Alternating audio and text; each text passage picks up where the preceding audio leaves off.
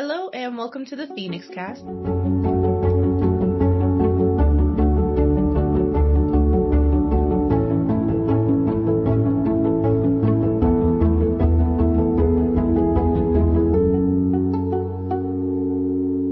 I'm Caroline, one of the VPE interns here at the PCA, and I am your host for today. And I am also joined with Hannah. Hi, Caroline and Phoenix Cast listeners. Hi, Hannah. Can you please introduce yourself? Yeah, my name's Hannah Ginn. I use she, her pronouns. Awesome. And so just diving right in, learning a little bit more about you, what's your major or area of study?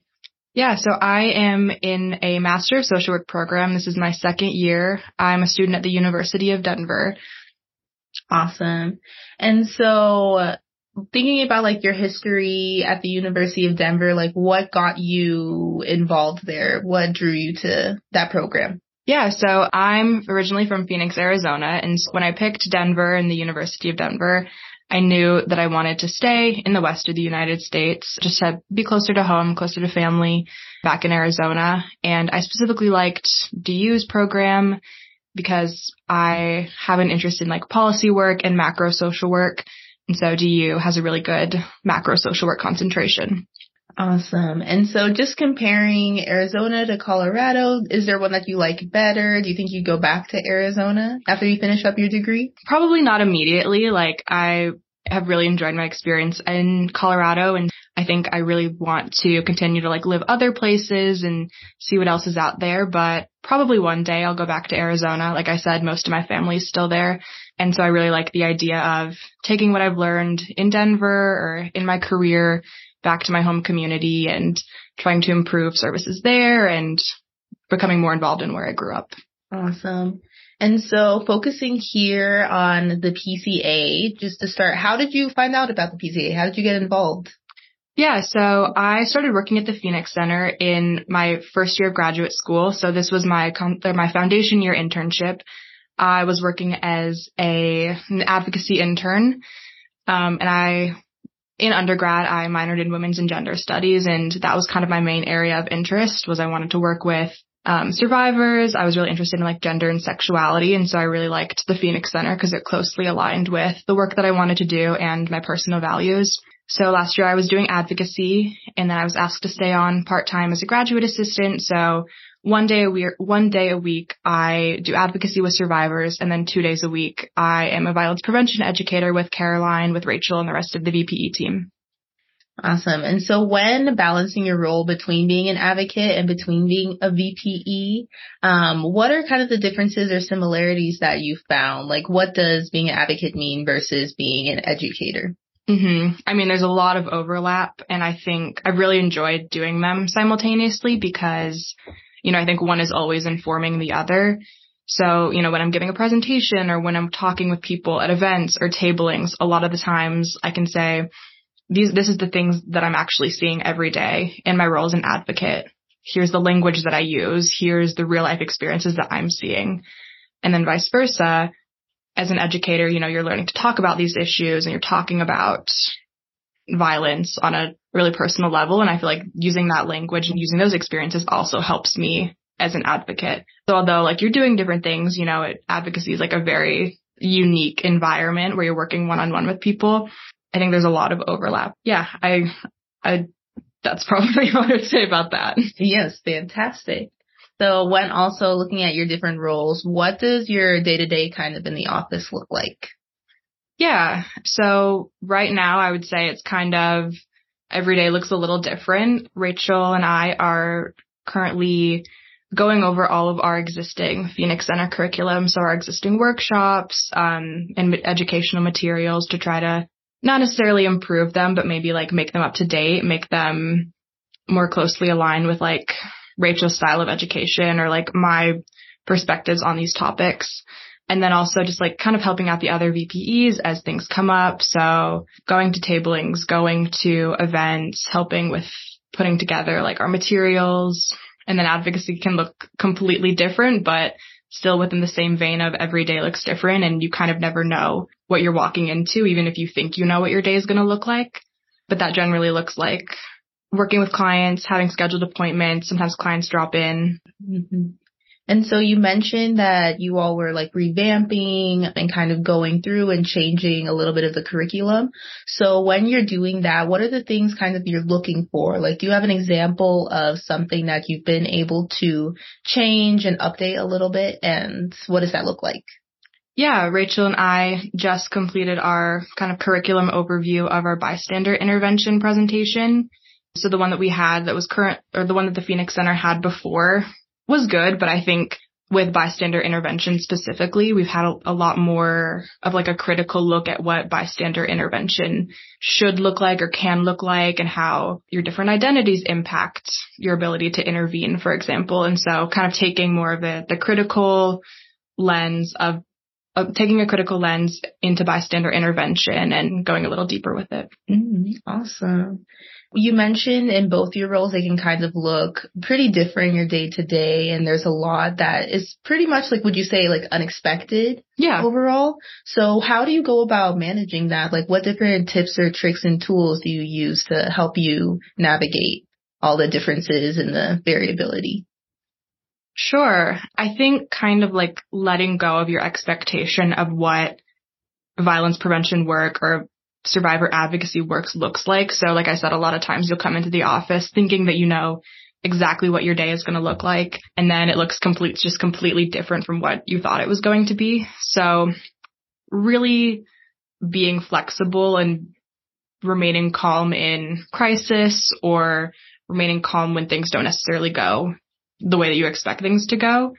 And then of course, a lot of just like checking in with myself, checking in like how I'm doing. So even as someone who remains relatively calm in crisis situations, or who is pretty good at being flexible and just going with the flow, still checking in with myself and being like, you know, can I see a crisis drop in client right now? And is that something that I feel up to?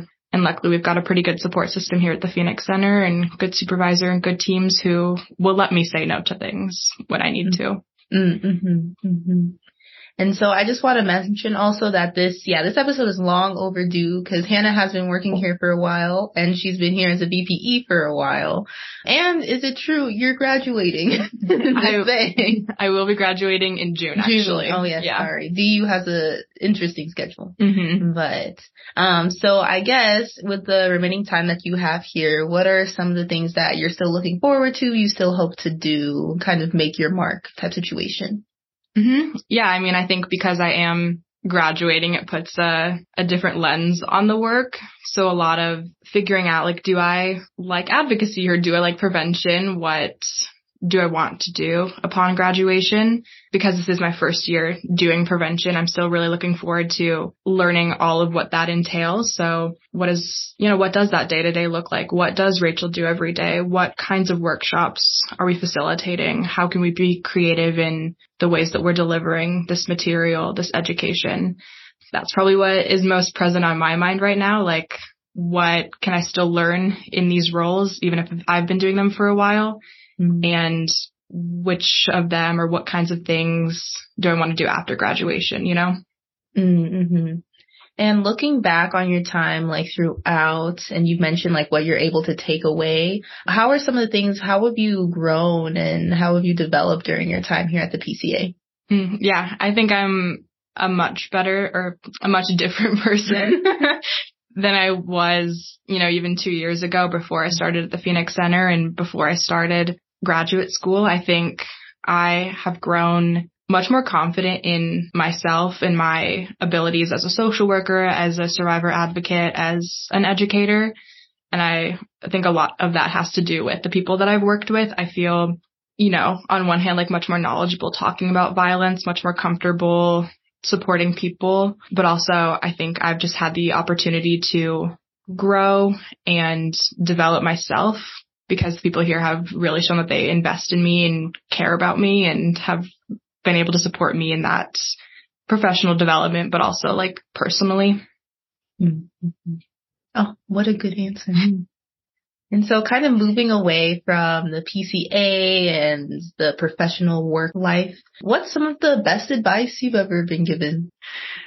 That's a really difficult question. Mm-hmm. I would say it's probably kind of within the same vein of what I've learned at the Phoenix Center. I think a lot of the times I have been told here to not be so hard on myself all of the time, because that's something that I've like really struggled with, just living up to expectations or, you know, like this idea of what a perfect social worker, what a perfect survivor advocate needs to be. And so a lot of the times that can really translate to really feeling like I failed a client or that an appointment didn't go as perfectly as I would hope it would. But very rarely do they go perfectly because we're doing crisis intervention, violence prevention work. And so I think that's probably the best advice that both people here and people in my personal life have given me, to just, you know, this perfect expectation doesn't exist. So not being so hard on yourself, trying your best. Mm-hmm. And actually, that's an interesting segue into another question I'd wanted to ask.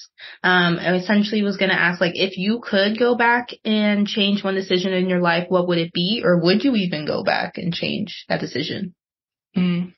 As much as I would love to say that I would never change anything, I'd probably change a lot. I think maybe less of a decision, but if I were to go back to like my younger self, I would probably like either pick up a hobby or like stick to a hobby, you know, like playing a sport or learning an instrument or learning to draw or paint or something. Mm.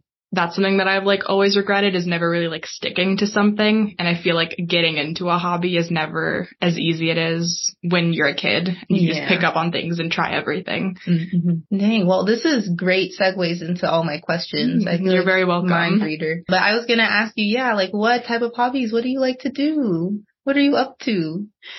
I'm a big reader. I love to read in my free time. So I'm usually reading something. I like to embroider, so that's kind of like my hands activity. And then everyone at the Phoenix Center knows I'm a really big sports fan. Specifically, I watch baseball and hockey and most recently Formula One. But yeah, that's kind of my thing. If you let me talk about it, I could talk about it for a very long time. I'm really interested in interpersonal violence prevention work within sports. So that would kind of be like a dream career. Mm-hmm. And that's fantastic. You also mentioned that, because everyone, listeners out there, we do want Hannah to do a podcast episode surrounding interpersonal violence in sports. So potentially, hopefully, look out for that soon. Also, I also do like to read. That's awesome. I'm always looking for book recommendations. Do you have any book that you love, that you always like to recommend to others? Yeah, definitely. I think my favorite book of all time is probably The Seven Husbands of Evelyn Hugo by Taylor Jenkins Reid. And then I also like a mystery thriller. And my favorite one of that is probably In My Dreams I Hold a Knife by Ashley Winstead. Oh, interesting. What do you like about each of them? Can you give us like a quick synopsis? They're both like, honestly, so they both have like elements of interpersonal violence. And so that's probably something that draws me to it as someone who is like deeply involved in this work and really cares about it. But they're also like a big cast of characters, really long, but all encompassing stories. They both have like queer representation. Mm-hmm. Awesome. I see she's well versed in literature. And also, this is another question. I feel like it can reveal a lot about a person. Do you believe in second chances? I think the circumstances really depend. Like what I might forgive someone for is different than what other people would. But in general, I would like to think so. I think pretty fundamental to my worldview and my approach to things is that everyone has the capacity to change, which I think is also pretty important for like violence prevention work. You know, we wouldn't do this work if we didn't think that we could educate people and hopefully change their minds on some of the topics that we work around. So, yeah, I would like to think that I do for most things. For most things. That's very open-minded. That's a nice view to have. When you're thinking about someone who truly like touches your heart or makes you truly happy, what aspect about that person really warms you up inside? I guess someone that shows that they care about me in the ways that they know I like to receive. like love and care. So someone that really takes the time to get to know me and recognizes like this is something that Hannah loves, this is something that Hannah does not love, and kind of adapts their style of affection or their style of love to how I also receive love. Mm-hmm. Oh, awesome. And so along that same vein, what are your love languages? How do you like to receive or give love? I think I like, that's very difficult. Not a physical touch person, not a words of affirmation person. I do like a good gift, I think. Mm-hmm. Not necessarily like something monetary, but just something that shows like, hey, this reminded me of you, or I was thinking of you, or I went out of my way to do this, to get this thing that I know you like again. So that's probably how I receive love the best. Mm-hmm. As far as like how I show love, probably quality time, because I do value like my own personal alone time. So when it's someone that I want to demonstrate that I care about them, I can do that by saying like, hey, I'm willing to give up some of that like personal introvert time that I have. Mm-hmm. Awesome. And so these next questions, thank you for your deep insights. These next questions are not as deep, kind of silly, but I feel like I always like to say with all the other intros we've done, I feel like it tells you a lot about a person. So listeners, please tune in. This is very important. But just to start, so we have numbers. I don't know if anyone else as a child like assigned personalities to numbers or like colors or would like put them in like scenarios. Maybe that's just something I did. But please assign personalities through numbers. Okay. I feel like 2 is kind of mean. Oh, interesting. Yeah. Okay, go on. I don't know that I have a reason for it. I just think I wouldn't get along with 2. Oh, interesting. I do think I would get along with 3. Okay. I think 3 is very friendly. Okay. Mm-hmm. Wow. Okay, keep going. This is intriguing. Maybe I think even numbers are mean and odd numbers are kind. I feel like that's the pattern that I was following. Huh. Interesting indeed. And you don't know exactly where this came from or why that is? No, what is your answer? Well, I mean, I feel like 1, very spunky out there doing a lot of stuff. I felt that 2 was just a cool person. I felt that 2 was a sweetheart. Mm-mm. 'Cause just so rounded. Not what she said to me. Oh, interesting. Okay. I see there's personal beef here. Interesting. Well, I could go on forever. So we're just going to skip my thoughts and opinions. Okay. But if you want to learn more about it, hit me up sometime. I will ask you as soon as this gets turned off. Okay, perfect. Okay. So good to know. So everyone out there, odd numbers are nice, even numbers are mean. Yes. And so moving on to the next question, looking at this room, we're in Hannah's office, by the way, at the moment. Look, it's a pretty good sized room, would you say? Mm-hmm. How many pennies do you think could fit in this room? Oh God. Social workers famously can't do math. So I would say a good 5 million. Okay. That's what drew you to that number? It feels like it needs to be a lot, but a million feels too small. Yeah.